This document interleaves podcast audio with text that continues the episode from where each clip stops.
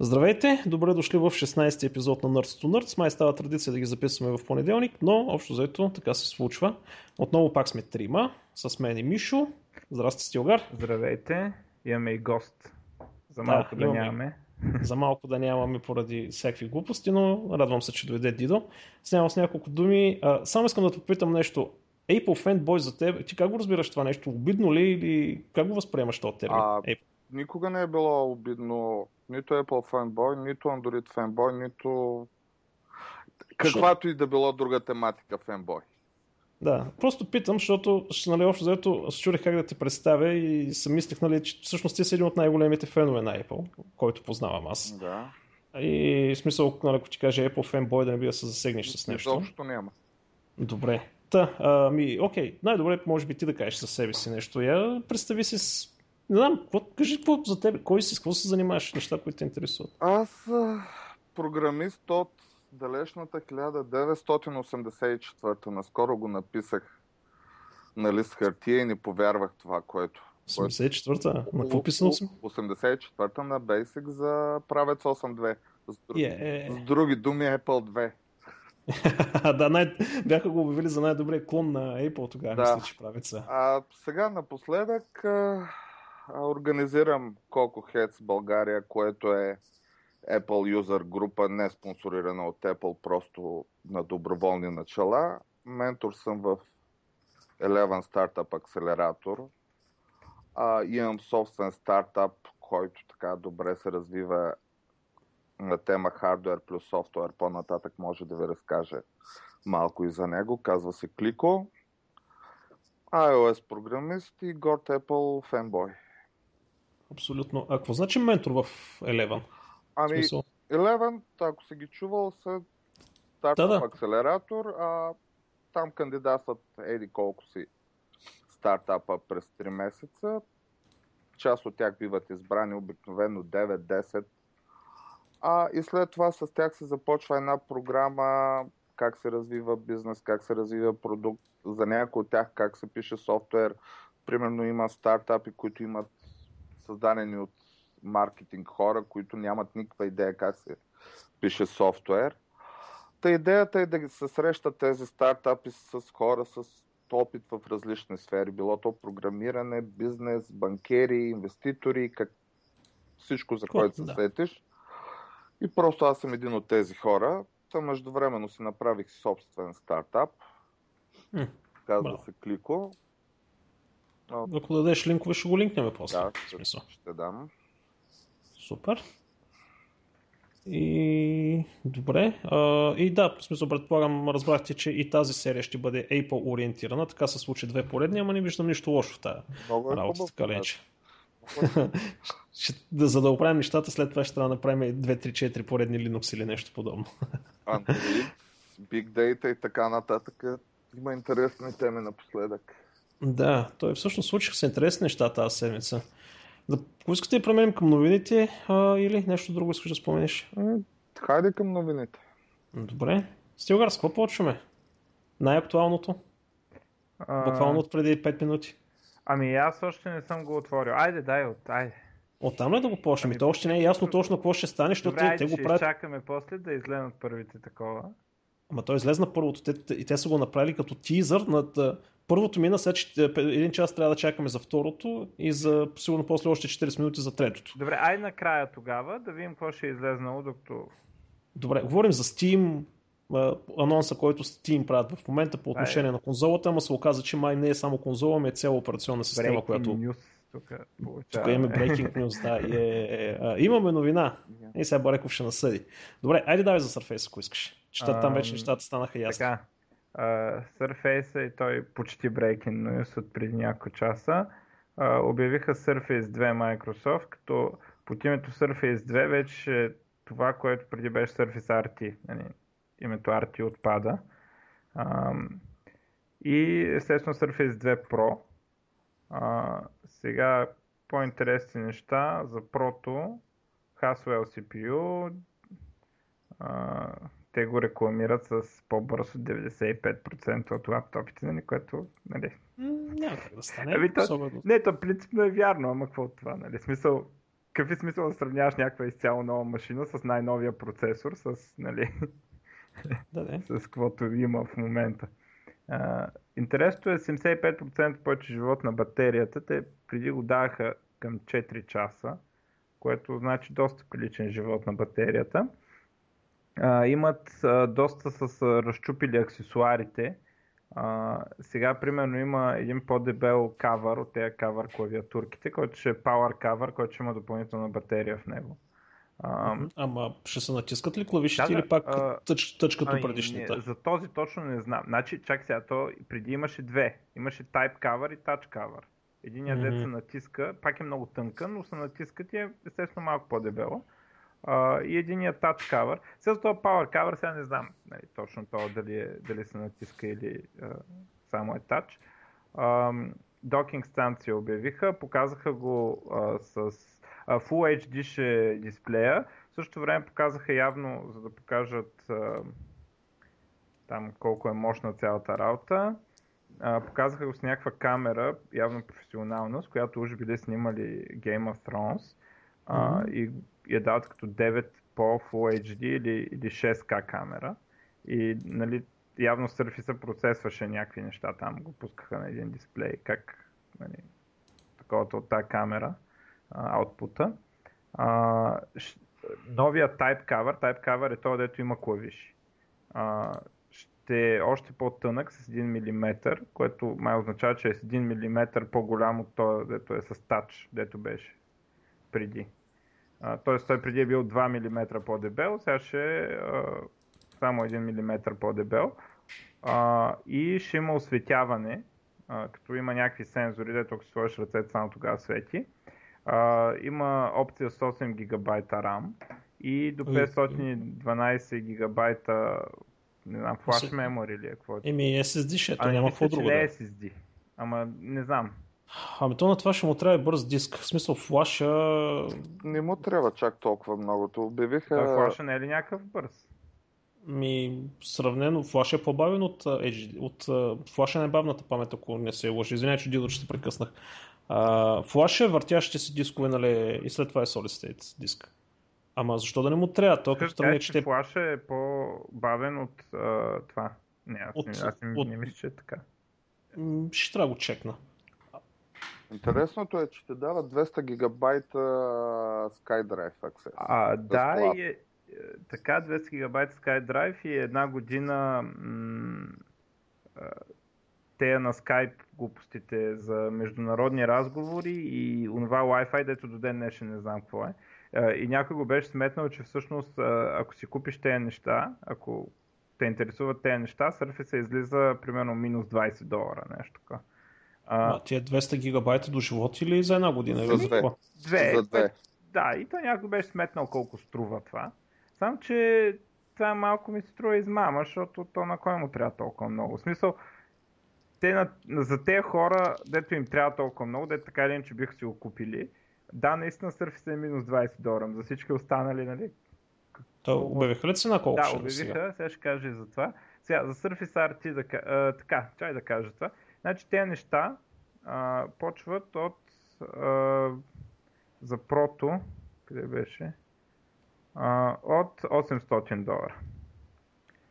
$800 за таблет. С клавиатурата още някакви там. 40. Добре. Да. И всъщност това не трябва да за про, не трябва да мислиш като за таблет, като за ултрабук. Да, точно за това $800 за ултрабук е... Аз и повече дадох и съжалявам, защото беше отдел. Да, това са твоите история с дълтя. Но ако мислиш за това като ултрабук, с, да кажем, сравнимите други, които са на пазара, горе-долу, може би малко по-скъп за същите спецификации, но така пък е доста по-портабъл, нали? Има и писалка, между другото, такава за тач писалка. Да, ама лаптопа, имаш си му разширенията и ултрабука. Това SSD има ли разширите? SD card slot, извиня. Не SSD, SD card slot. Бема има. Има бая слотове му. Само не знам къде се гледа това. 3 USB, чакай, и 3.0 има, един USB 2, някак HDMI, няколко неща има разширение, не като да няма, въпреки че на кой му трябва. Честно казано, няма много смисъл. Да ти кажа, таблета с HDMI си удобно нещо, защото аз си го закачам към телевизора с микро HDMI, между другото, по-приятно е. Аз го закачам безжично и е още по-приятно. Аз и преди го закачах безжично, обаче нали, ми гепиха тук апартамента и както и да е. Да. Закачаш жично.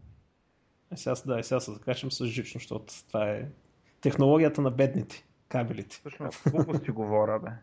$900 е това, аз като... Загубя, ма тотално, човек. Купи си MacBook Air за тези пари.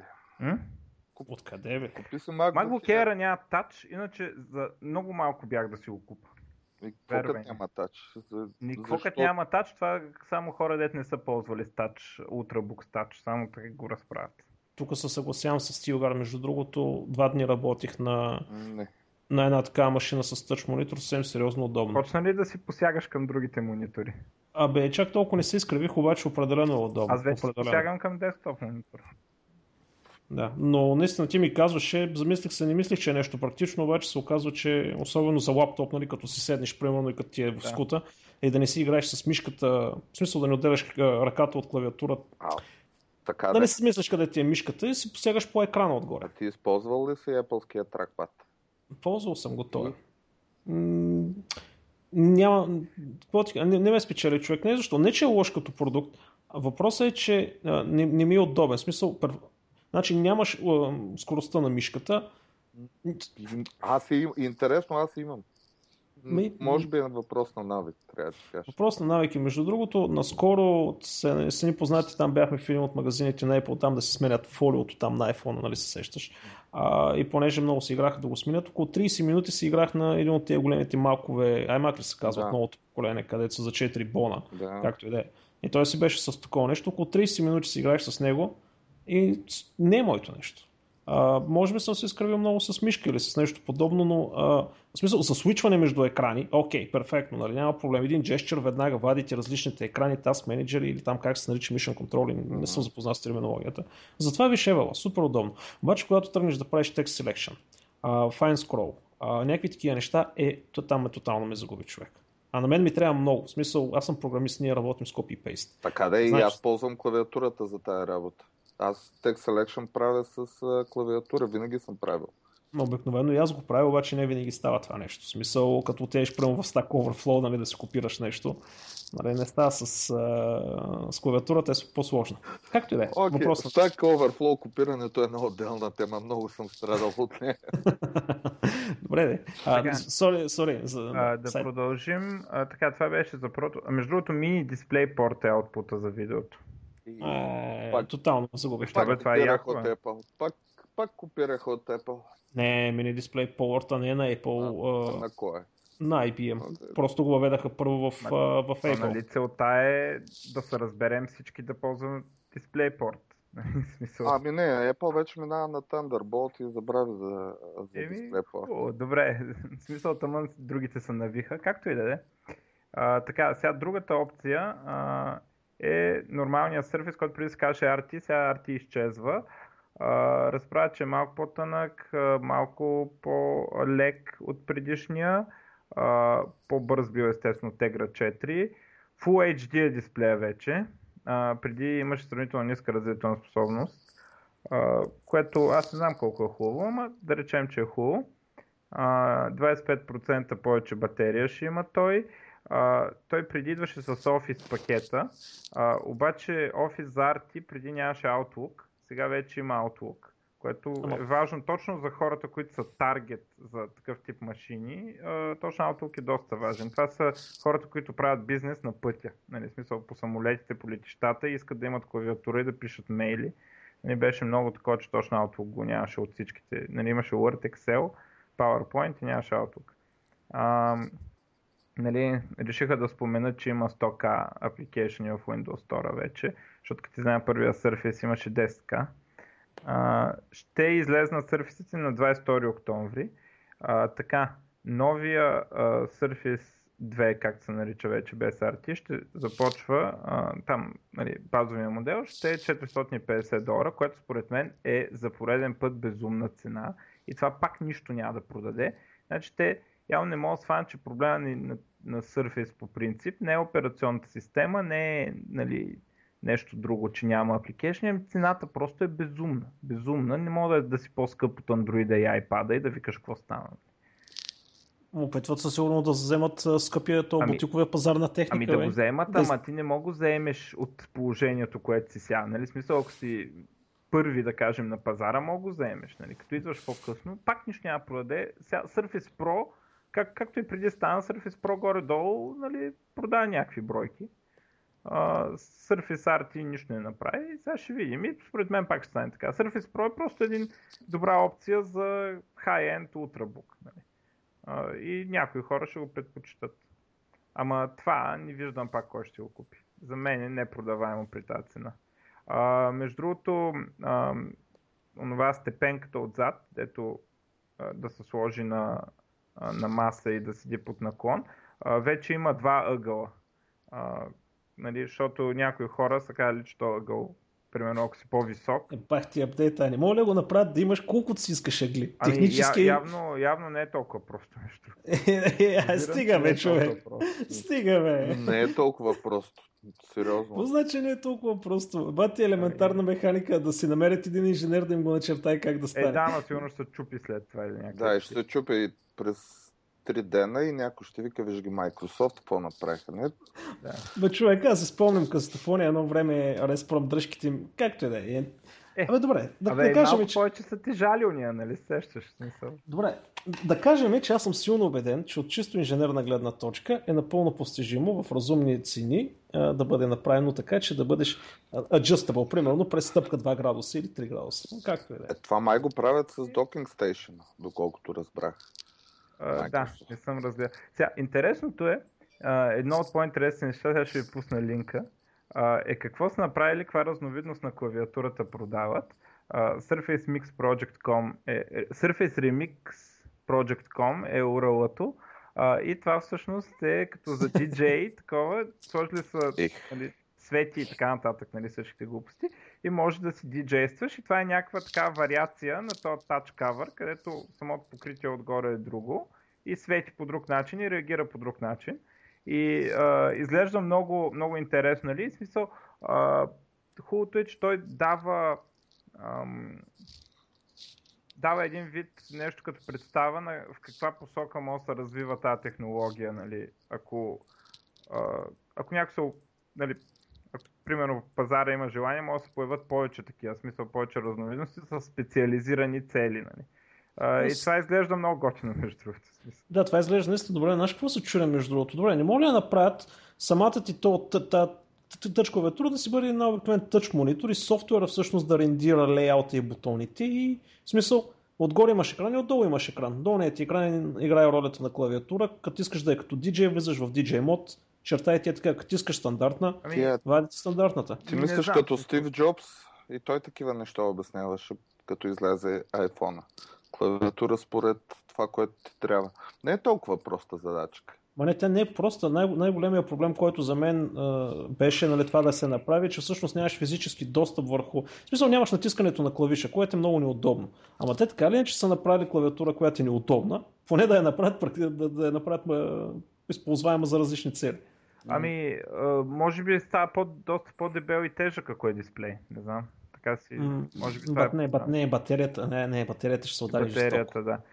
Батерията ще удари жестоко. Както е, но в смисъл така доста интересно такова. Виж, ако имаше цветно e-ink, масово, ефтино, достъпно, качествено, ако това долното е с цветен e-ink, то не хаби батерия и може да получиш тази кастомизация, знаеш коя ще се получи? Ами може, да. Айде да патентоваме. Така, горе-долу това е за Surface-а. Аз не съм очарован, най-вече не толкова от хардуера. Хардуера на мен винаги ми е харесва и много искам, както съм казал, да купа на майка ми компютър, на който не мога да се прави нищо друго, освен Stack Office и браузър.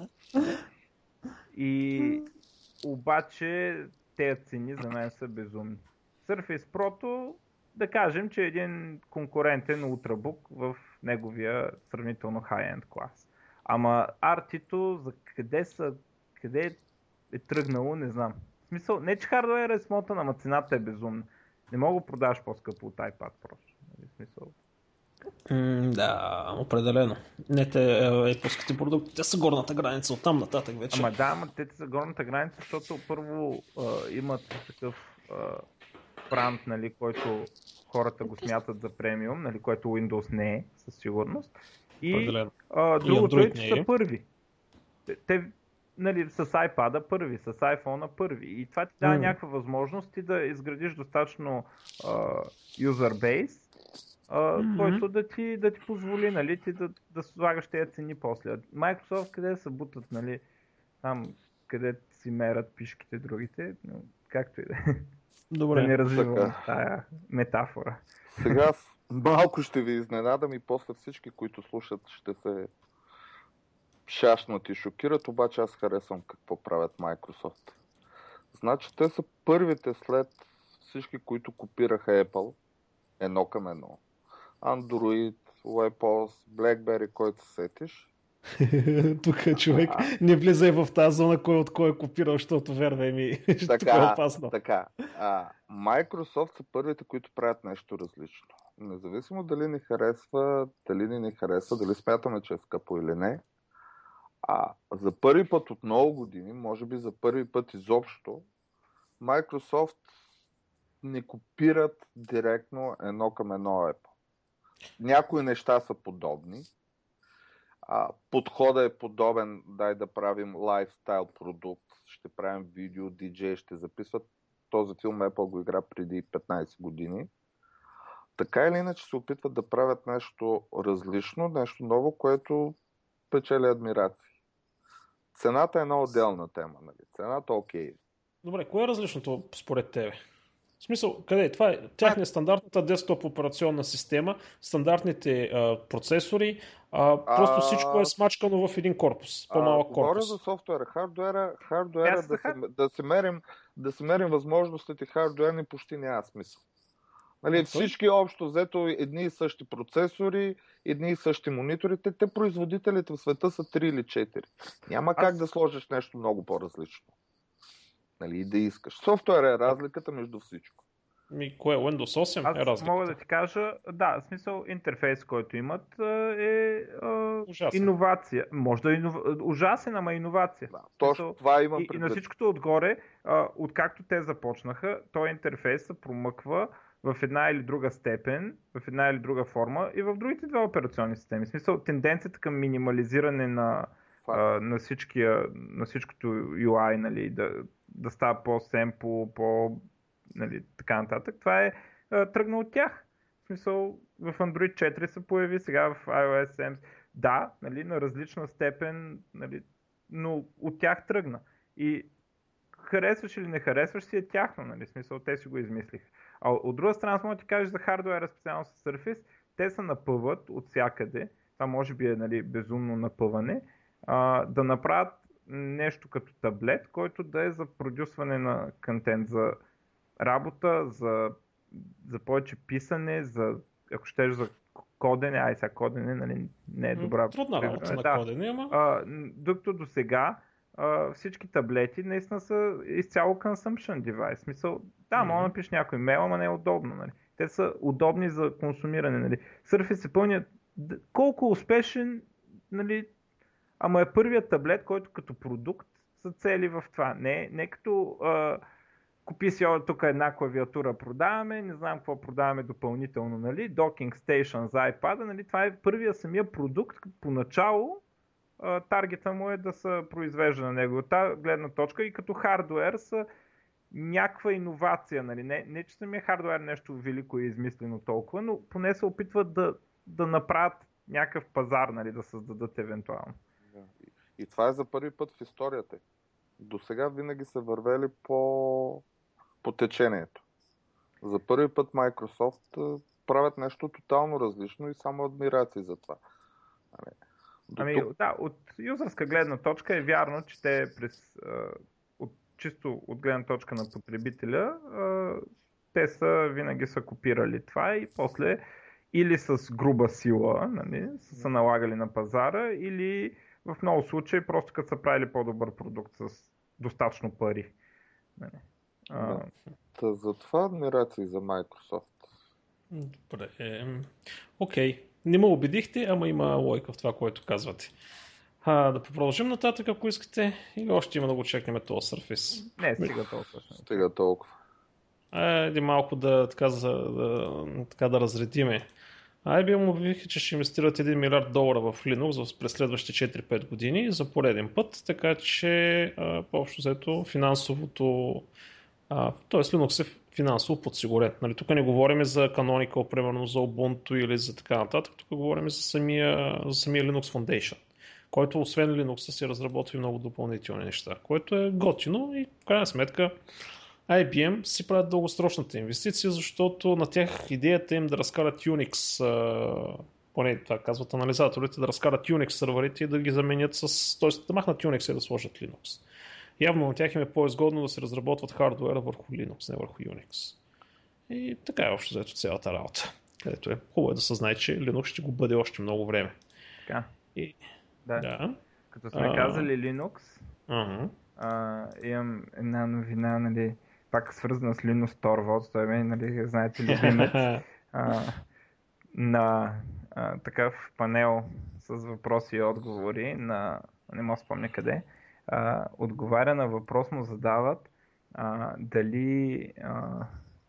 дали са го карали и са му казвали или нещо такова, да вкара бакдор в Linux. Или някой му е, нали, предлагал и така нататък. И той казва не, докато си клати главата като зада. В типичния негов стил. Да. Между другото, Стив Джобс до смъртта се отказва твърде категорично да вкарва бекдори както в iOS, така и в macOS. След това дават аксес. Дали не е пиарски ход просто това цялото нещо? Ами... Защото ония скандал, който се получи със следенето на кей-пресовите, Wi-Fi-тата, движението. Ама едно е бакдор и друго е той да си ги следи за него. Да, едно е бакдор за NSA точно така, друго е дали заради бък, дали поради друга причина те следят. Нали? Има разлика. Между другото, това... Има доста смисъл, нали, за всичко, което знаем за характера на Стив Джобс. Той е такъв, нали, смисъл, първо, че дето е бил хипар и така нататък, някакъв анти-естаблишмент е бил много години. Освен това, мисля, че е твърде надут, за да пусне някой така да му казва такива неща. Добре, той самия GSM стандарт си е един бекдор голям. Това е отделна тема, да не минаваме на там, че стана страшно. Да, че там слушанията и така нататък.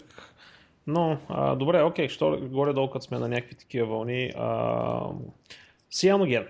Значи, ако не знаете какво е, Cyanogen е мод за Android, т.е. едни хора хванаха Android, понеже отворена операционна система и го модифицират по различен начин от чисти Android. И според мен, и както и много други хора, това е по-добро от абсолютно всеки един Android на всеки един вендор, включително и чисти гугълски. Понеже имат и поддръжка на кодици, които принципно няма вътре, работи много стабилно. В крайна сметка стават корпорации. Значи, тук вече е големия проблем. Значи, Cyanogen до момента си беше open source project на стандартните принципи, но преди няколко дни обявиха, че стават компания с инвеститори, с акционери и така нататък и всъщност всички са доста притеснени, защото в момента, в който има инвеститори и акционери, вече е ясно кой поръчва музиката. И всъщност не комюнитито вече ще управлява. А това е една прекрасна новина. Най-накрая от Android да стане юзабъл, защото в момента е пълен шит. Айде, моля се, кога се виждал ти последно Android? Преди 15 минути. Ама това е една отделна тема. Това сериозно е много добре. Кое му е добрето? Че се затваря един от най-добрите форкове на Android. То не е форк всъщност, то е мод. Друго искам да ти кажа. Когато има интерес, при малко спомена, IBM инвестират 1 милиард в Linux, Linux ще го има. Mm-hmm. IBM го правят заради интерес, не го правят заради ето ви 1 милиард. Да, интересът води към иновации, интересът води към стабилност, интересът води към това, че ще го има до година, по-до година. Няма да се случи как се случва с 90% от Linux и Open Source проектите, стига до версия 0.7, която е стабилна до някъде, прави нещо. Core developer-ите казват, на мен вече не ми е интересно и тя е до там. и се захващат с нещо друго и някой, ако има интерес към идеята, развива тази така, идея. Обаче, не винаги този някой е достатъчно добър. Не, да. Нали, за да получаваш качество от другата страна, трябва да седят качествени хора. Качествените хора трябва да са заплатени по един или друг начин. Съгласен съм с теб, обаче точно за това казах, че притесненията са, че когато има... Значи, IBM дава 1 милиард на Linux, обаче Linux Foundation с Linux Torvalds, с цялата организация, която имат, взимат решенията, какво се прави. В момента няма яснота, CyanogenMod, когато стане компания, когато дойдат тези инвеститори, дали начина на взимане на решение, развитие, всички тези decision, кой ще ги взима. Общността, както е при Linux и както беше до сега в CyanogenMod, или едни хора, които гледат 100% търговски, затварят системата, затварят системата и всичките неща, заради които Cyanogen е обичана и качвана, нали, почват лека по лека да умират. Тоест, това нещо има голяма вероятност да убие проекта не от към това, че няма да има пари, ама от към това, че просто хората ще загубят идеята, заради която го използват. Значи, представи си се едно Apple да пуснат, не знам, шибан продукт, ама много шибан продукт, нали, смисъл нещо, което даже нали, за нищо не става. Нали, това ще отблъсне хората. Така, има едно нещо наречено smart money, т.е. пари, които са там не за да ти попречат, а за да ти помогнат. Общо взето понятието е следно. Едно е да вземеш пари от някой милионер руски на недвижима собственост, друго е да вземеш пари от Зукербърг, Шон Фанинг и някой от бизнеса. Хора, които знаят какво искат. И как да направят продукта по-добър. Инвестицията може да е за добро, това ми е мисълта. Ама цялата новина, коментара ми към новината е, че няма яснота какво ще се случи. И това са, значи, позитивните неща са ясни, някакво ги коментираме. Тръгвай позитивно. Той са ясни позитивните. Ако нещата стават както се надяваме да станат, CyanogenMod ще стане всъщност по-използван от самия Android. Защото нали, почна да се говори, че ще пуснат собствен хардуер и всеки такива чудеси. Както и да е. Въпросът е, че зависи от инвеститора, човек. Зависи от инвеститора. Какъв ти е проблема? Ти имаш разработен целия производствен процес. Проблема е, че имаш 3000 различни девайса андроидски към момента или там някак. Да ти кажа, се справя много добре с 3000. Вие в Apple имате 5 устройства и като гледах наскоро един човек как се мъчеш с смяна на различните способности, заради ония няколко по-дълги пиксела, дето ги сложих в ония iPhone, както и да е. Не знам, че не е знал какво прави, това е много делната. Ще стигнем до нея. Ама ако сега в момента в Apple има примерно 16 различни способности, не, с различни плътности, как ще го оправиш? С какво ще го пишеш? 2X, 2,75X? Така ли ще ги пишеш нещата? Имаш две разделителни способности, до година ще имаш една. Супер, браво, ако имаш 15. Няма да имаш. Там е работата, че няма да имаш. Ама добре, тогава не дей съди, ако обичаш, нещо, което има 3000 различни устройства, с нещо, което има едно единствено устройство. Така, тук не говорим за техническия аспект, как са справили, говорим за това за крайния потребител, кому пука да нямам 3000 устройства с Android. Много добре. Даже аз нямам нищо, но... Точно това казвам, че се справи изключително добре. Ако девелопера знае какво прави и си следва гайдлайните, които са безплатни, са описани навсякъде и всъщност е добрата практика, се справят доста добре на устройства с 320 на 240 различна способност устройство на Full HD. Вярвай ми, гледах го този филм заради 3, при това на Samsung девайса различни, 2 месеца се писа един и същи UI код, само за да работи на 3 девайса Samsung. Не знам, сменете си хората, които са го писали това нещо, съвсем сериозно. Или ги пратете на някакъв курс. Ти знаеш много добре какво се случи, защото с тебе работихме по един проект. И всъщност, че нямаше никакви... Както и да е, да не влизаме в тази тема. Всъщност, че там с различни способности нещата се оправиха. Думата беше CyanogenMod. Това е нещо. Най-накрая нещо хубаво да чуя за Android. Добре. Някакво повече коментираме. Често казвам, Android се търпи от 4.1 насам. Преди това не знам как го ползвах. Колко процента имат сега от девайсите Android 4.1? 2, 3, 5? Не, много повече. Сега ще кажа. Последната колко процента? Сега точно отварям да ти кажа колко е. Значи 4 серията са 47% в момента. Не, извиня, 45% е четвърта серия. Какво значи? 4.1, 4.2, 4.3? Не, да, не, 4.1 и 4.2. 4.1 и 4.2 са 45%. Ако включим и 4.0 вътре, става 68%. 4.0 не са брои. 4.0 не се брои, наистина. Да, защото преди Project Butter не мога да се гледа в това нещо. Ме ми се насълзяват очите да го гледа. Да. С лагавото му скролиране и такова, и без вертикална синхронизация и не знам какво си. Майн. Значи близо 50% в момента си на 4.1. Това са по данни от всъщност за този месец, защото всъщност последната седмица те ги обновяват всяка седмица. Той кога излезе 4.1? Преди година ли или по-малко? Ами сега ще кажа кога му беше релиз деятата на него. Това е API Level 16. Няма да ми е много лесно да го намеря точно. Грубо да кажем около година. Повече от година е 4.1 излезне. Повече от година е, да. Проблема тук е с вендорите, между другото. Самите вендори на телефони. Има предвид, че тук са само официалния юзич. В смисъл неща като CyanogenMod и така нататък не влизат в тази статистика. Да, ясно е. Да. Защото, знаеш какво е странното? Те в тази статистика даже не са вкарали 4.3 в момента официалната на Google, въпреки че той излезна и аз съм с него. С 4.3 през CyanogenMod.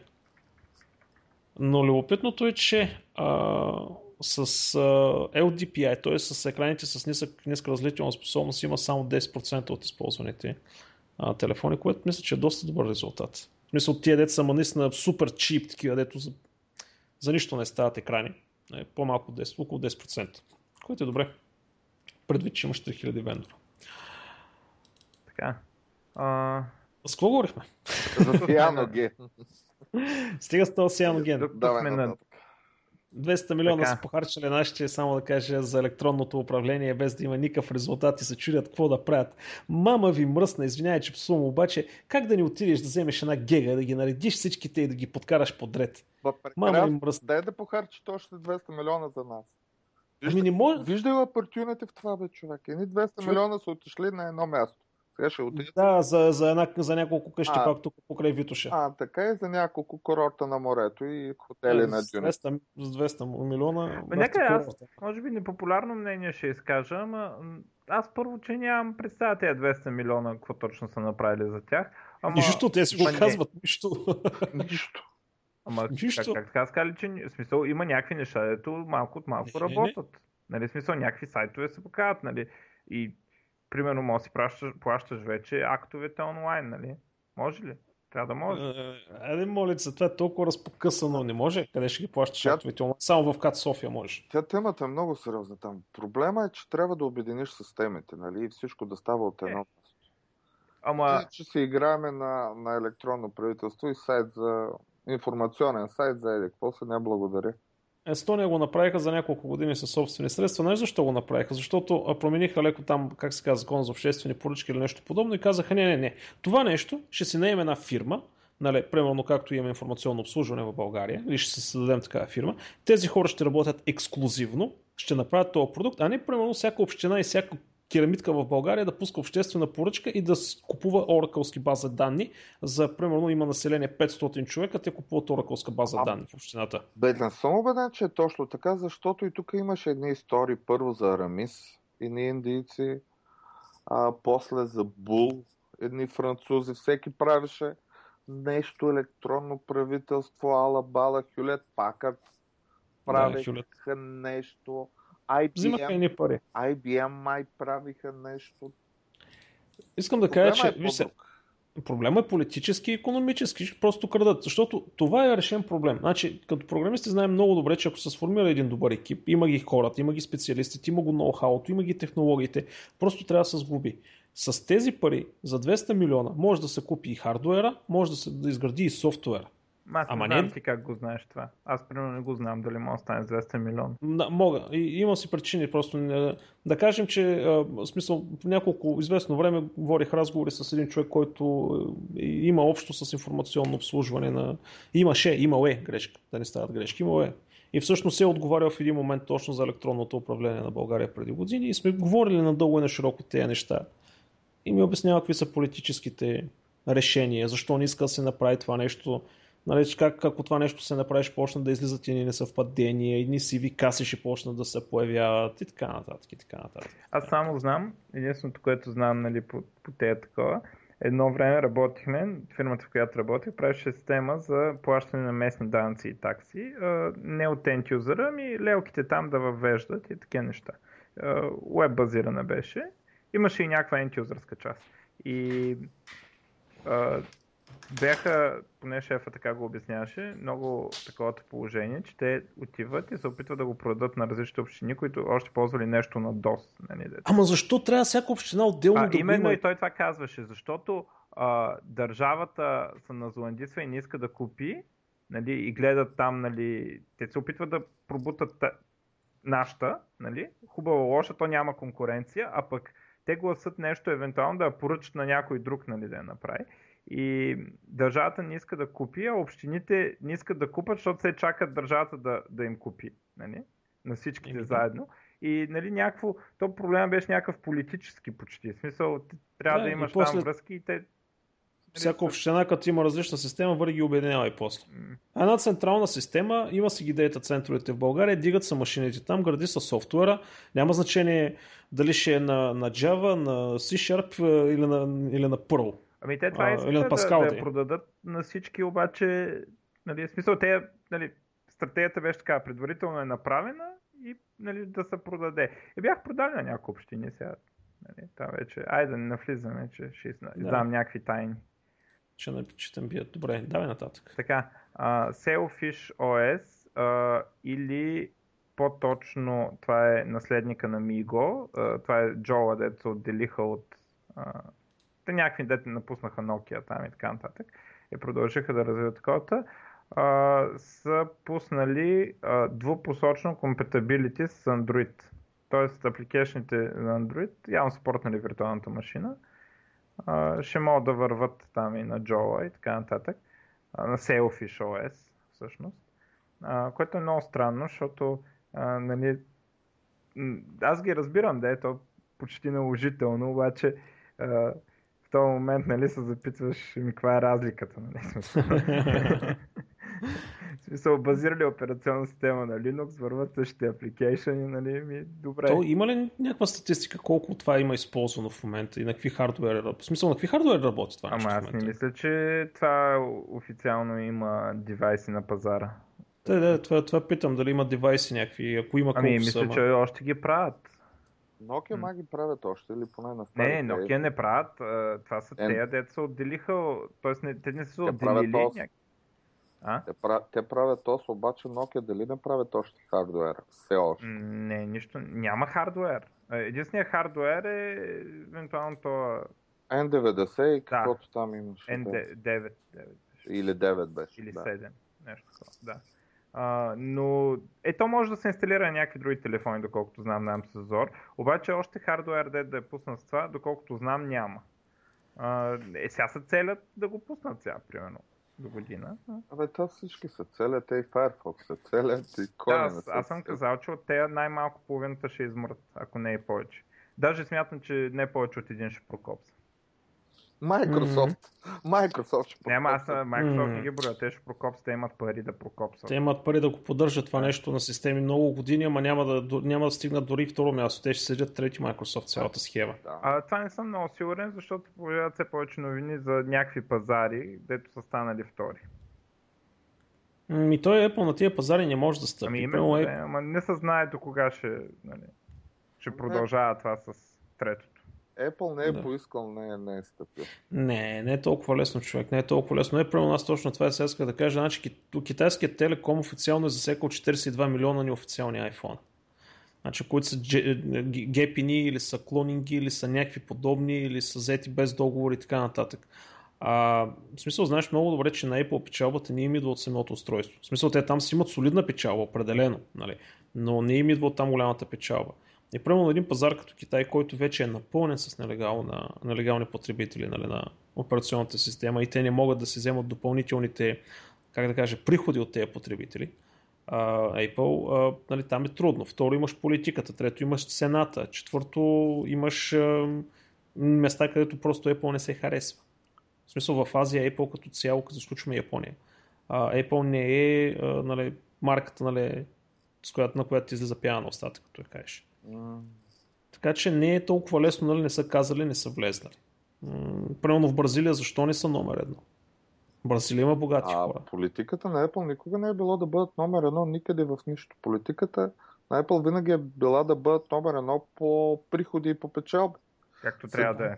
71% от печалбите на всякакви смартфони отиват при Apple.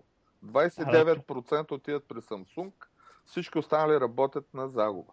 Тук съм съгласен, защото има идиоти, които дават $39 ли беше за пластмасовия кълъв на този новия 5 сито. Щомто има такива идиоти, не е от това, дето яде баницата, спорно няма. Или даваш по $20 за кабел, който е с производствена цена 4 цента сигурно. Ами не, 4 цента доста по-скъпен, там е малко по-различно. Там имаш чип. Точно с чипа. Толкова. Някъде в TechCrunch ли някъде бяха казали, че е 4 цента производствената цена, за 100 000 бройки като поръчиш. Съмняваме, понеже покрай други неща се занимавах с това, по-скоро около $5 производствената цена $5? Да. Те хората взеха да правят цели платки за $10. Подозирам, че е скъпичко. Както и да е. Идеята беше, че Apple не се нуждаят от огромния процент от пазара и не го искат. Няма да видят, почти сигурно е, че няма да има договори за дела за монопол, както си имаха Microsoft проблеми и все още си ги имат. Те отдавна загубиха, те по едно време бяха на 50%. Ама вече не са... Как го дефинираш, защото то трябва да мога да, ако дефинираш някакъв пазар, ти мога да ги обвиниш за монопол в този пазар. Е смисъл. Примерно монопол на пазара на машини с 20-инчови монитори и Intel процесори. Примерно, да знам. Смисъл. Може да дефинираш някаква достатъчно ниша и да ги обвиниш за монопол там. Но трудно. Тук не искам да спекулирам по темата. Тук навлизаме в малко юридически термини, не съм убеден, но така или иначе... Прав си, не са заплашени определено в момента. Нали? И те и не искат, според мен. И бизнес модела не предполага подобно нещо. Android и Microsoft са тези, които се борят за огромния процент. Android печелят, буквално печатат пари от въздуха. За да работи това нещо, трябва да имат огромния процент. Да. Същото върви и за Microsoft. Дидо, извинявай, микрофона да не ти се стържи някъде случайно, защото шуми тук, ако мога да погледнеш или нещо подобно. Не би трябвало, как го чуваш сега? Сега е перфектно, просто на моменти все едно нещо почва да се стържи, просто отбелязах. В смисъл, тук си съгласен. Не знаеш, че идеята на Google е цялата информация на хората на едно място. И те искат всичко да бъде на тяхните сървъри. В смисъл, това е едно място да бъде тяхните сървъри. А и на тях тази информация им трябва, защото на тях основният им приход идва от реклами, от таргетиране реклами. На Apple идва от продажбата на продукт, било то музика, било то кабел, било то книга. Тук са съвсем различни моделите. Добре. Ще да кажем сега, като докато сме още на темата и говорихме за кой имало пари да присъства на пазара. Аз нямам. BlackBerry очакват следващата четвърт 1 милиард загуба. Те обявиха някакви брутални съкращения. Глупости, продали по-малко телефони от очакваното и да знаете. Какво става? Какво ще стане с Nokia, между другото, според мен? Точно това ще стане. Последният телефон на BlackBerry всъщност е много хубав телефон. Но това няма значение. Q5 или Z10? Z30 не беше ли последния? Z30. Да, Z30 те го обявиха, ама дали го почнаха да го продават? Z30, за който друго ще кажа, това ще е големия телефон. Не... Мисля, че Z10 продават. Z10 продават, Z30 е обявен. Точно така. Аз гледах ревюта на Z30, или аз може би си бъркам. Може си гледал, че са обявени, смисъл... Хора си играеха с него по 10 минутно ревю, гледах някъде. И това, което видях, беше супер впечатляващо. В смисъл, беше си много добър телефон. На средата на октомври пише, че ще се продава. Той е такъв от те огромните, колко инче, къде пише колко инче? 5,8, не 5,7. Нещо такова, да. Да. Смисъл, там, плюс-минус 10%. Просто исках да кажа, че всъщност тук борбата не е къв хардвер ще извадиш. Значи, къде BlackBerry варят хубав хардвер, хубав софтуер, обаче пак губят. Да, тук има нещо друго. И Nokia варят страхотен хардвер. Nokia няма слаб хардвер. Никога не е имала слаб хардвер. Да, тук си прав. Лека по лека софтуер... Там други неща ги събориха. Тяхте, но Елоп ще се вземе неговите 30 и колко милиона ли бяха от това, че... Събориха ги. Значи това... Те... Е, какво значи това? Да бъдеш номер едно в света и да станеш, въобще да излезеш от топ десятката? Това стана доста преди Елоп. Добре, и okay. Спокойно ще видиш, че Nokia ще са... Нали, Microsoft се задържат на трето място. То остава и Microsoft да не могат да се задържат с тия пари и тия патенти. Те се задържат с продаване на трето място. То мен да му сложат менеджер там, аз успея да се задържа на трето място с тия пари, да не говорим за някой, да те разбира какво прави. BlackBerry как не могат да се задържат никъде. Да, BlackBerry бяха първи. Те бяха първи. Еги още едни да бяха първи. Изтърваха вълната. BlackBerry много късно влезнаха на този пазар. Имаше Apple, имаше Android, Microsoft влизаха вече. Я кажете кой ще купи BlackBerry. Да залагаме. Никой ще обявя фалит според мен. Е, да, ама то в крайна сметка някой ще ги купи, въпросът е на каква цена, нали? Не е задължително, ако обявят фалит, не е задължително такова. Да, в смисъл, после ще разпродадат парчетата. Не, както направиха Kodak. Kodak какво направиха? Kodak обявиха фалит и сега в момента започват да издадат на ново, на чисто. Ама Kodak май продадоха повечето от патентите си. Да. Не, това, те ги продадаха преди фалита с цел оздравителна мярка и като видяха, че това не подейства и обявиха фалит. Не, сега в момента излизат от фалита и си продължават. То сега BlackBerry са в такова положение, дето никой не иска да ги купи, защото какво ще ги прави? Нито той е са им е комп. Ами който да ги купи... Нали... А между другото, оса им е... Оса им е уникално добър. Оса им е QNX, който управлява атомни подводници, International Space Station и какво ли още не. 200 000 ред код само. Real Time Operating System. Ма това на телефон не работи това? Това работи. Това е BlackBerry 10. Те купиха QNX, които са пак канадска компания и го използваха за Foundation на BlackBerry 10. Добавиха UI отгоре. Оса отдолу е уникален. Да, той си е точно в операционна система в реално време. QNX, което е нещо много сериозно, писано от много сериозни програмисти. Тук не говорим за open source ентусиасти. Тук говорим за много сериозни хора, които са направили нещо страхотно. Проблема там е друг. Проблема, според мен, там е маркетинг и подцениха Apple както и Google, както направиха и Microsoft. А и вече BlackBerry е so fucking past. Okay. Ай го казвам. Те... Чакаме вече. Само да пуснат BBM Messenger за Android и iOS. Те нещо се опитаха да пуснат уикенда, пуснали го в Нова Зеландия, а после спрели. Да, абе, защо винаги тестват в Нова Зеландия? Бе? И Facebook тестват. По часови зони започват, според мен. Нямам друго обяснение. И аз нямам друго обяснение. Що новозеландците са някакви бати и яките бета-тестери или какво? Всичко... Ами, значи, те Facebook... са предимно овчари там, нали? Еми, това е най-добрият бета-тестер. Най-добрият бета-тестер е човек, който не разбира системата. Това е обикновено така се намират грешките. Ама че ще бият така, ако те чуят от Новозеландия, че са само овчари. Няма лошо да си това овчар. Аз в един момент съм казал, на 3 милион ставам овчар. Ага, добре. Еми, дай Боже, скоро. Тогава. Дай Боже. Добре, смисъл ще оставиш 3 милиона на мен и ти ще отидеш да си гледаш овцете. Не. 3 милиона с мене, нали? Аз с овцете и айпада по горите. Ой, не, това не е хипстър. Смисъл, чакай, има ли дума за това нещо? Не. Това е следващата стъпка в хипстърството. Абсолютно, да. Това е последната стъпка към безсмъртие.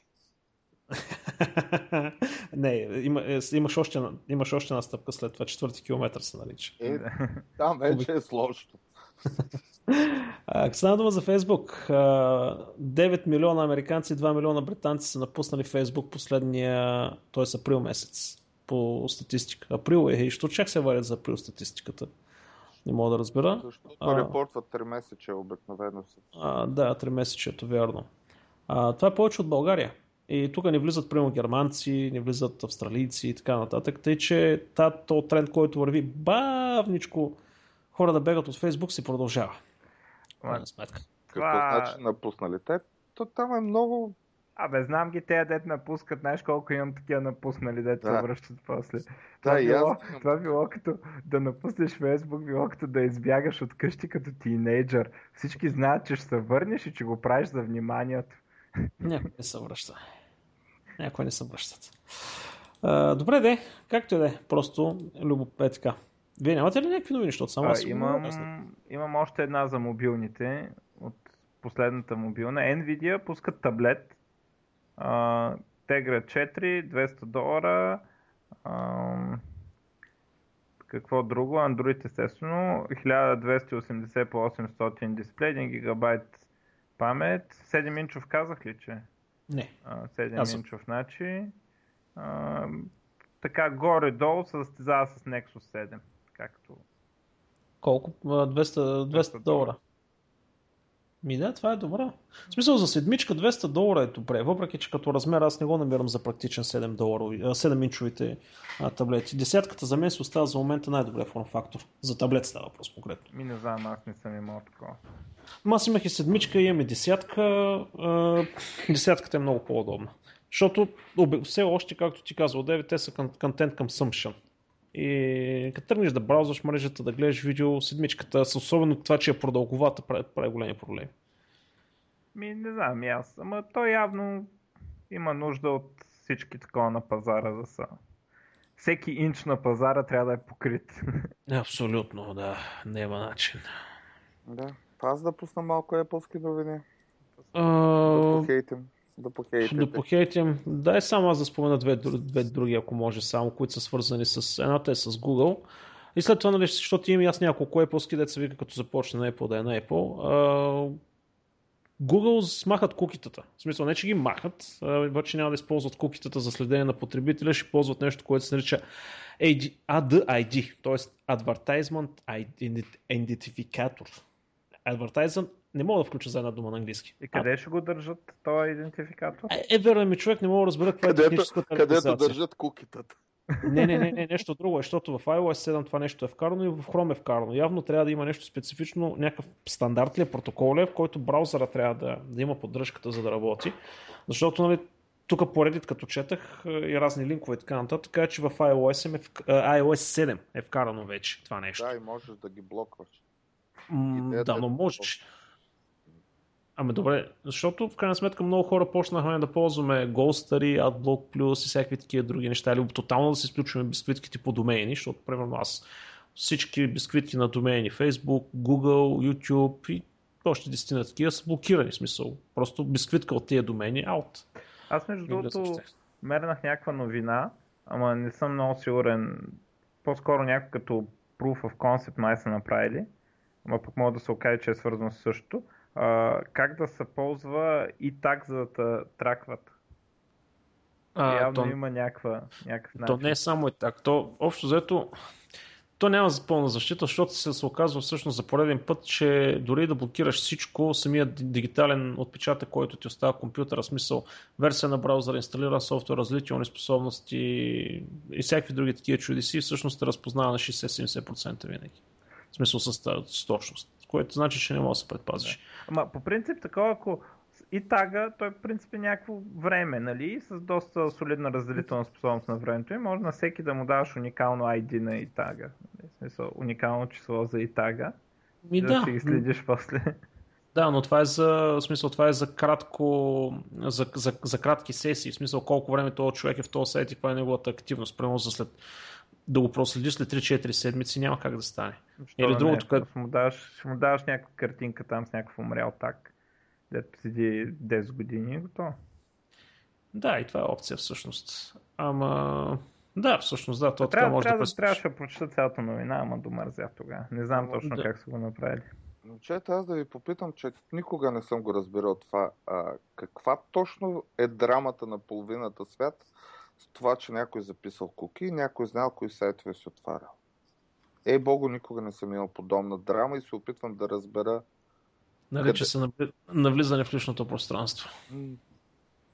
Аз съм там, в смисъл, едно място, което ще се съглася с Ерик Шмидт, ако не искаш нещо да се знае, най-вероятно не е добра идея да го правиш. Да, или да го качваш в мрежата. Въпросът е обаче, че не ти се дава възможността. Значи тая информация се събира без твое позволение, агрегира се и от нея си варят неща, които се използват, айде срещу тебе, силно казано, се използват за манипулацията ти. Да, аз имам леко различен, но нали, пак подобен аргумент, само че каква е манипулацията е различно. Примерно аз супер много мразя безплатни продукти. Искам всичко да се плаща и да се финансира от мен. И това, абсолютно съгласен. Това ми дава един контрол върху продукта до някаква степен. Това е все едно, че си купил процент от продукт. Значи ли мразиш Google и Android, нали така? Да, супер активно мразя Google и Android. Не, тук всички мразим Google. В смисъл и тримата мразим Google. Това е, за това спор няма. В смисъл аз от около колко 2 години ли стана съм много анти-Google. За Android има какво се желае.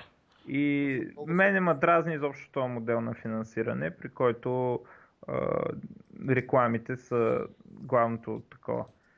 И точно това следене ти дава тази възможност те да ми набутват реклами, които не само те един вид стават по-трудни за... Нали, мани дали ще кликна и дали ще си купа продукт. Стават трудни за игнориране. Едно време, като ми излизаха уния флаш реклами, имах като вграден аутблокър в главата, без да имам аутблокър. В смисъл, просто не ги виждах на страницата. Mm-hmm. А те, нали, те като ти станат, колкото по-релевантни ти станат, толкова по-трудно става да ги игнорираш. Аз така причина да получавам спам вместо реклами. Добре, де, купувал ли си някога, каквото и да било, от интернет, благодарение на реклама, видяна в интернет? Аз лично никога не съм. Случвало ли се? Поне веднъж. Никога... Аз реклама в интернет не съм виждал от 2 години и половина.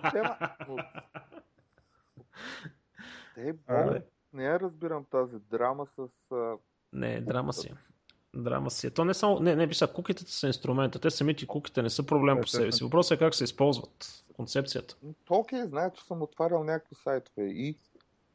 Ето де следствието от това нещо, агрегирането на информация, събирането на тази информация, използването и за цели, които примерно ти не можеш да откажеш, ти не можеш да спреш. В смисъл, ти нямаш възможността дори да си платиш тези неща да ги спреш. Ти ако си платиш, ти пак ще получаваш същите реклами. Разбираш ли? В смисъл, ти си предсакан, навел се си сафано за палците и те карат да се усмихнеш. Това е ситуацията. Защото ако имаше модела, окей, плати си, няма да го правим, както вие казвате, и ми е гарантирано това нещо, окей, съгласен. Ама, окей, а ти ще си плащаш ли на Google, за да правиш сърч? Аз не ползвам Google за сърч под над 9. На който и да бил. Окей, да не е Google. Който и да бил. Аз с удоволствие. Да.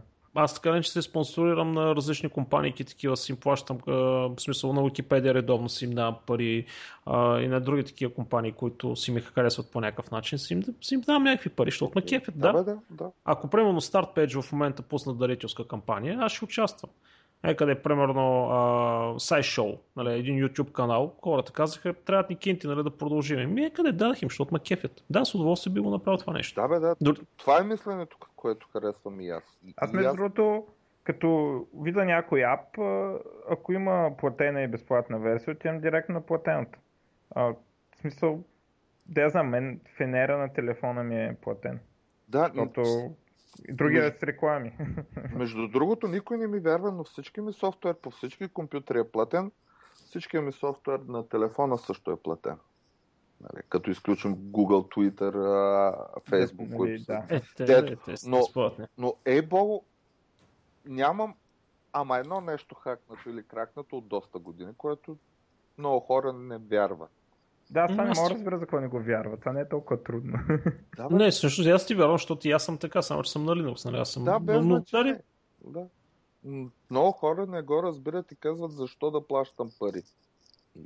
Аз между другото, нали, и аз съм бил там ученик и по това време и почнах да си купувам софтуера, нали, да си го плащам в момента, в който влезна в университета и нали, почнах да занимавам с програмиране някакво. Не професионално.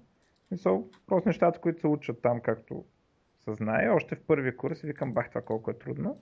И тогава оцених колко е, нали, трудно да се направят тези неща и почнах си ги купувам. И просто И даже не е толкова, че преди някаква друга логика, просто изобщо не се бях замислял за това. Не, според мен това го има, обаче знаеш какво го има според мен? Адаптира се бизнес модела, цени, начин на продаване, конкуренция. В смисъл, много неща се промениха от това примерно 97-98 година, нали, какво беше и сега какво е. Най-вече бизнес модела леко взе да се променя в софтуера. И това всъщност ги направи по-лесни за използване. Аз откъде си мисля, че в смисъл преди години някой ми каже, че аз ще платя за програма, която чете книги, нали, на таблета, нали, ще да му се изсмея. Всъщност, що да не дам 10 лева за една програма, която е толкова добра направена, че направо получавам оргазъм като я видя. Именно. И въпросът е защо много... Ама преди ги продаваха по 500 лева. Ама така е, обаче пазара беше различен. Преди, ако се спомняш, само нърдовете седяхме и ползвахме компютъри, плюс няколко секретарки. Сега всеки има компютър, всеки има лаптоп вкъщи, почти. Дори в България. Да го кажем по този начин. Плюс това софтуера стана толкова лесен за писане, че и сам човек може да напише нещо много прилично. Да, това вече с четвърто поколение езици ли почнаха да се появи? В смисъл, четвърто ли беше в момента? C-Sharp е четвърто поколение ли говорих? Най-гите поколения. Трябва да е трето C-Sharp. Не, трето поколение C-Sharp. Те уния дето четвърто за никой не ги ползва. Ами, още не са влезнали човека, но абстракцията там е така, че не е практично. Все още не са намерили практичното приложение. Трябва да се изградят визуалните инструменти за програмиране с тях, между другото. Това е голямата цел в момента. Ето много отдавна има опити в това. Чакай сега, то още от времето от преди 3-4 века са измислили, нали, принципа на работа на компютрите, грубо казано. Ами, да знам. Теоретичните разработки се правят много преди да се стигне до практика. Добре, ние хубаво си говориме тук, ама го ударихме горе-долу час. Аз искам да кажа, че Google ще правят медицинска компания. Никой не знае точно с кой ще се занимава. Клико ще се казва или са. Клико трябва да се произнася това нещо. C-A-L-A-C-O. Клико. Някой да знае нещо по въпроса? Четох, че общо взето искали да ни правят безсмъртни, което е отвратително и още една причина да... Що беше, имаш само ти време да си пасеш овцете? Ама както казва Стив Джобс, смъртта е най-доброто нещо, измислено от природата. Тя позволява промяната.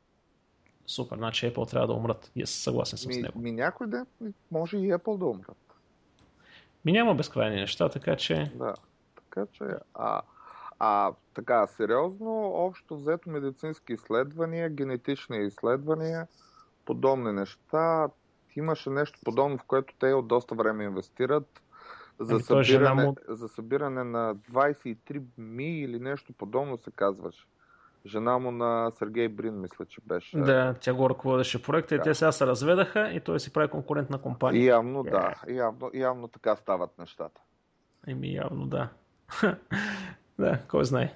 Те хора след, че между другото напоследък супер често попадам на някакви такива супер жълти новини, нали, кой с кой спал в Google, кой... Смисъл? Да, вече сме като рок звезди, бе. Не, бе, човек, не, абсолютно, не. Значи, някаква, не сапунка, не е точно сапунка, по-скоро Game of Thrones, нали, малко подобно, нали, като изключим кървавищата. В смисъл, някакви такива игри, нали, кой за какво са борил в Google, нали, говорим, нали, на високо ниво, нали, не просто редовите служители, програмисти. Това е много симпатично. За някакво знаеш. Не знам, прескачам ги обикновено ти, обаче... Не, странно ми е, странно ми е. Женена за адвокат, високо платен адвокат. Дидо е проучвал. Проучвах. Какво, да не си мислил да се пробваш с нея? Не е моят тип. Що не харесва овце? В смисъл, не хареса идеята. Руса е била в Google, нали? Не. Може да има някаква болест, така по полпът. Нещо от Google прехванато, да. Not my style. Добре, видяхте ли как Nokia се поизбъзикаха с Apple? Най-добрата форма на хвалене е да ни имитирате. Какво са ги имитирали, бе? Това... С цветовете. Те да вземат да погледнат аймаковете от преди 15 години, че бяха със същите цветове, нали? Ами да, знам от един от най-с... Да водим спор, кой е измислил цветовете. Да, да, между другото това е много сериозен спор, кой е измислил цветовете, нали? Човека, който ги е патентовал. Той ги е измислил. А, така. Това е. А кой ги е патентовал, вече и ние адвокати ще седнат в едни дълбоки кресла и ще запалят по една пура да решат. Въпрос на пари. А между другото, говорейки се за Microsoft, и те пуснаха днес цветни, как се наричат, тачпад или подобно клавиатура. Те преди имаха, просто са пуснали повече цветове сега. Примерно преди имаха 4 или нещо така. Така ли? Да, но... да има 10. Да, но забелязах, че и те вече са по-цветни така и... Да, и това в мобилните неща почна от Nokia сега в интерес на истината. Mm-hmm. В смартфоните, да кажем. Когато излезна Lumia-та, нали, тя им беше... Нали, като външен вид, това беше един вид иновацията. Нали, че... голямата иновация. Нали. Тогава пак всички се бяха заели да копират Apple и правиха само черни и бели неща. Mm-hmm. И, нали, сега Apple стават цветни, всички ще станат черно и бели. Нали? Ами... Не, всички ще станат цветни. Всичко ще стане цветно. Бе, та идеята с смяната на панелите, дето Sony въведаха и Nokia-те преди време, нали, си беше много хитра. В смисъл, отиваш, взимаш си панела, те са стандартни, каквито искаш цветове, удобно, готино, няма проблеми. Беше си кул.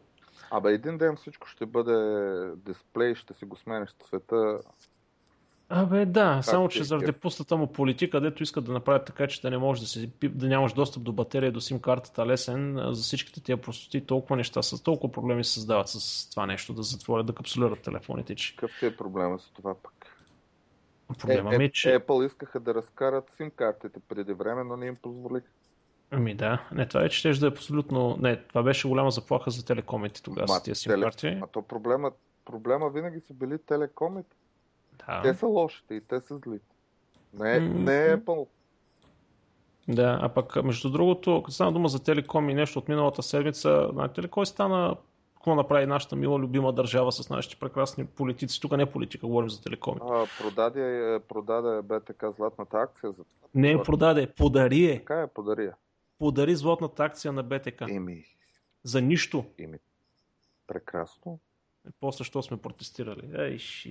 Мамицата. Знаеш какво ще стане според мене? Може да силно се надявам пак да се окаже грешния пророк, фалшивия пророк. В момента ще започне огромен натиск към всички по-малки доставчици на интернет и телевизия в цяла България, защото те държат шахтите на транспортните и ще се опитат да направят Viacom да стане монополист, както примерно един Verizon или както едно AT&T в Съединените щати. И ще си плащаме като в щатите, където интернет е ужасно скъп и ужасно.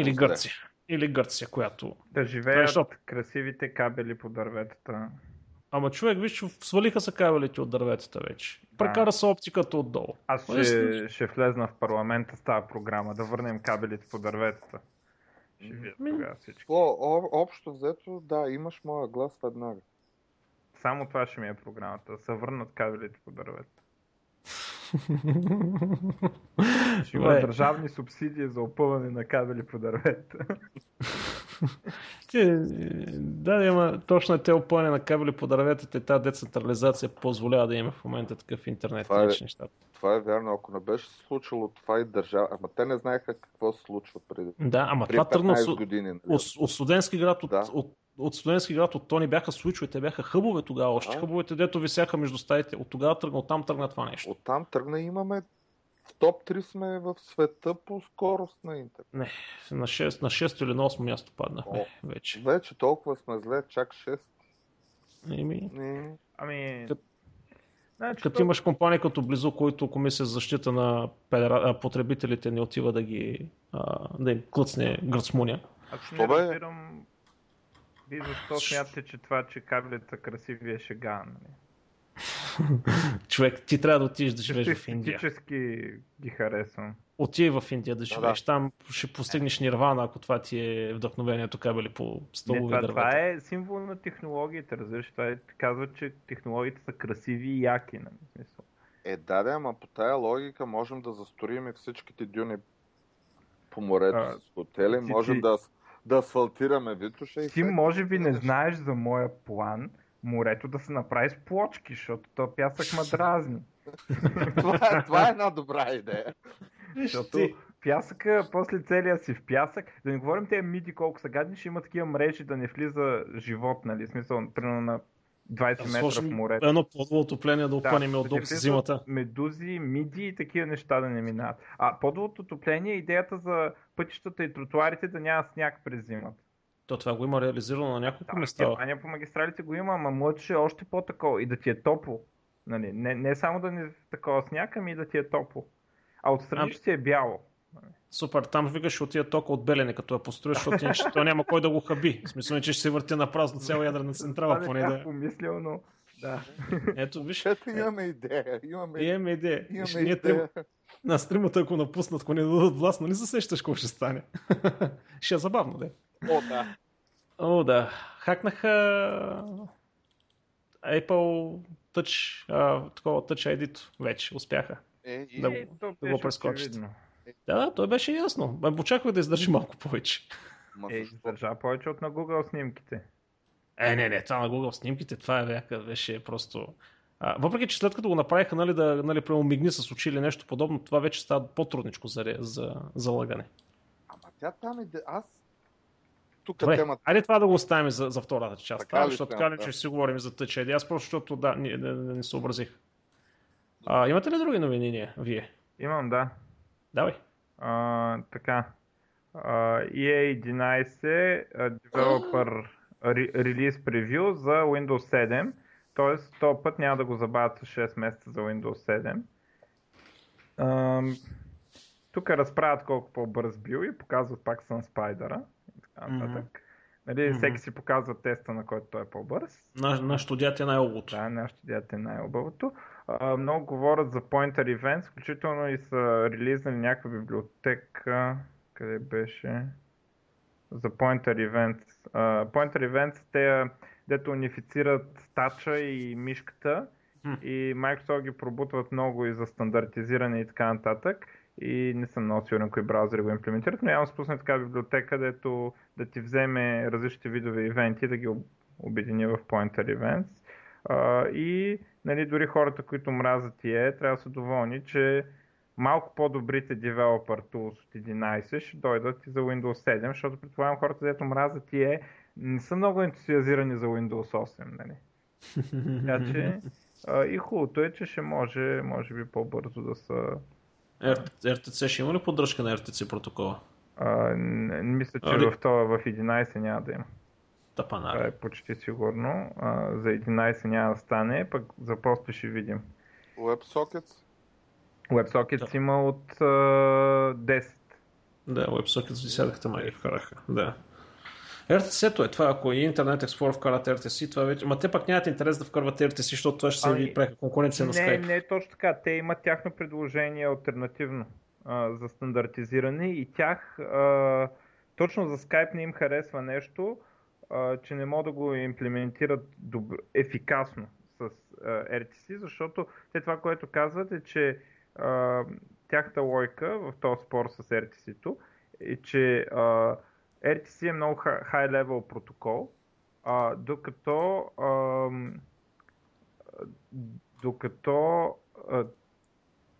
на тяхното предложение е на много по-низко ниво и те казват, че high-level функционалността ще се постигне чрез библиотеки. И нали, на RTC тълпата, нали, на Google и Mozilla примерно, логиката им е, че по high-level нещата по-добре, защото по-лесно да ги ползват програмистите. На Microsoft логиката трябва да могат да се имплементират по-голям брой протоколи и по-различни протоколи, да е по-гъвкаво на ниското ниво, а пък high-level функционалността се представи чрез библиотеки. И там е спора и явно ще е по-трудно технически, сега да знам колко точно по-трудно, но явно ще им е по-трудно да имплементират на Skype протокола върху RTC-то, отколкото ако им се даде по-low-level протокол.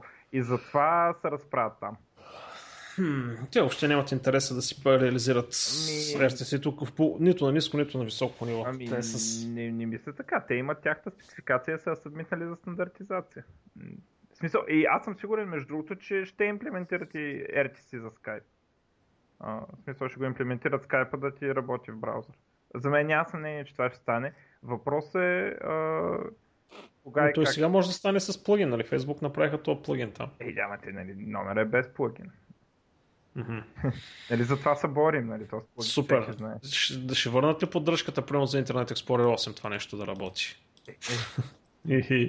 Какво да правим сега? Между другото, ако говорим, нали, защото те спомена кой най-бавно апдейтва софтуера си, Microsoft са хората с най-изоставащ софтуер по отношение на апдейтите. Още дундуркат шестица и седмица и осмица. Те дундуркат, защото тя е част от Windows и като си купуваш Windows имаш договор. Microsoft ще го поддържа до не знам си коя година. Mm-hmm. А пък това вече, нали, те са длъжни, те са включили договор с клиентите си. Нали, клиента като не иска да апгрейдваме, какво да направим? Какво да направим еми? Супер, е същата ситуация в Android.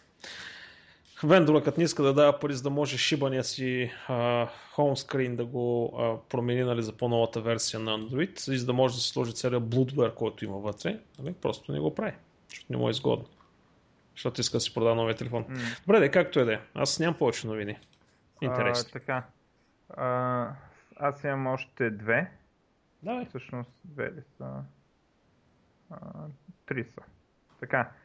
Едната новина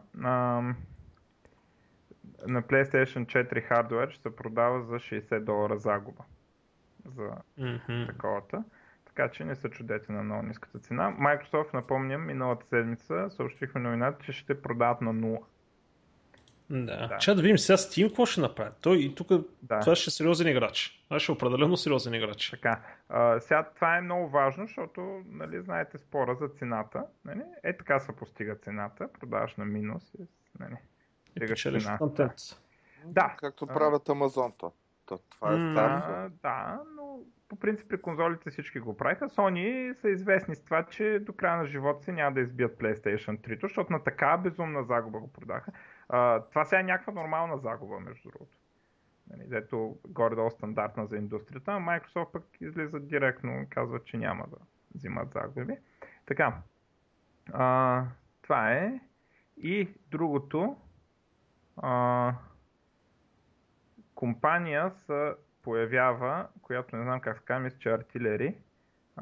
И интересното е, че един от най-известните StarCraft кастъри участва в тази компания, това е Day9. Те ще правят стратегия, която да е с WebGL, да работи в браузъра и може би да има състезателен привкус. Естествено, аз на такива неща да работят в браузъра им викам веб страници. Така че не знам те защо го наричат игра. Но, офиси се пишат в веб браузъра, малко по-сериозно вече. Да, веб страници. Нали, артилери се нарича това, има такова видео, интересно е, може там май имаше записване на бета или какво беше, не, още, търсят програмисти, ако се интересувате от open source, web технологии и така нататък, може да се запишете на това. Така, играта изглежда симпатична, между другото. Стратегийка, така графиката по-семпла и има някакво микроуправление и много силни modding tools дават. Това е интересно. Много силни, даже ги показват, във видеото показват modding tools. Как ще могат да се правят къстъм игри върху платформата. Те по-скоро един вид платформа ще разработят. Щомто не е 8-битова, аз ще съм на вид. Не, изглежда като StarCraft на лоу графики, примерно. Да, или с първото Диабло. Не, StarCraft на лоу графики е по-хубаво от първото Диабло. То, по принцип, между другото, повечето професионални играчи играят на лоу. И повечето такива много сериозни играчи играят на лоу, защото да не ги разсейвало там. Има лойка в това. Неща, аз това го бях забелязал в Dungeon Siege, между другото, че там като намалиш графиките и като се скрият дървета, храсти и така нататък, тия тайните пещери ги виждаше по-лесно. Нещо, което тук ще изкочи, между другото, буквално от преди минути. Кой ще купи BlackBerry? Някаква компания, наречена Fairfax, ще им плати по $9 за акция, което прави $4,7 милиарда долара. Сега тук ще излезе новината. Ама... Той сега в Съединените щати сега се съмва.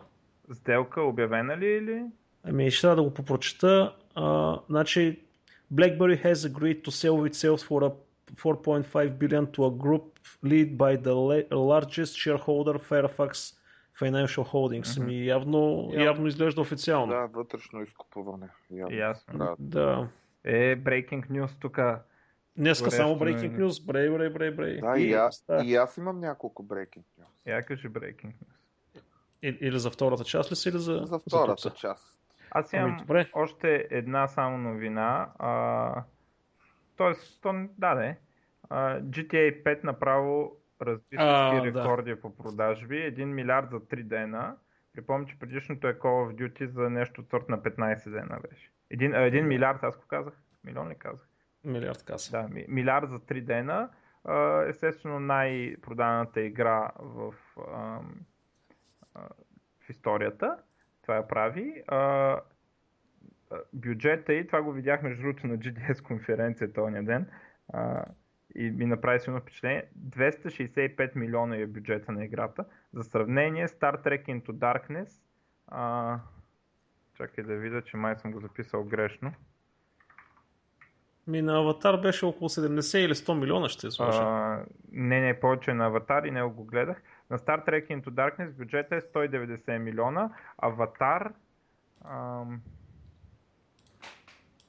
Аватар е 237 милиона.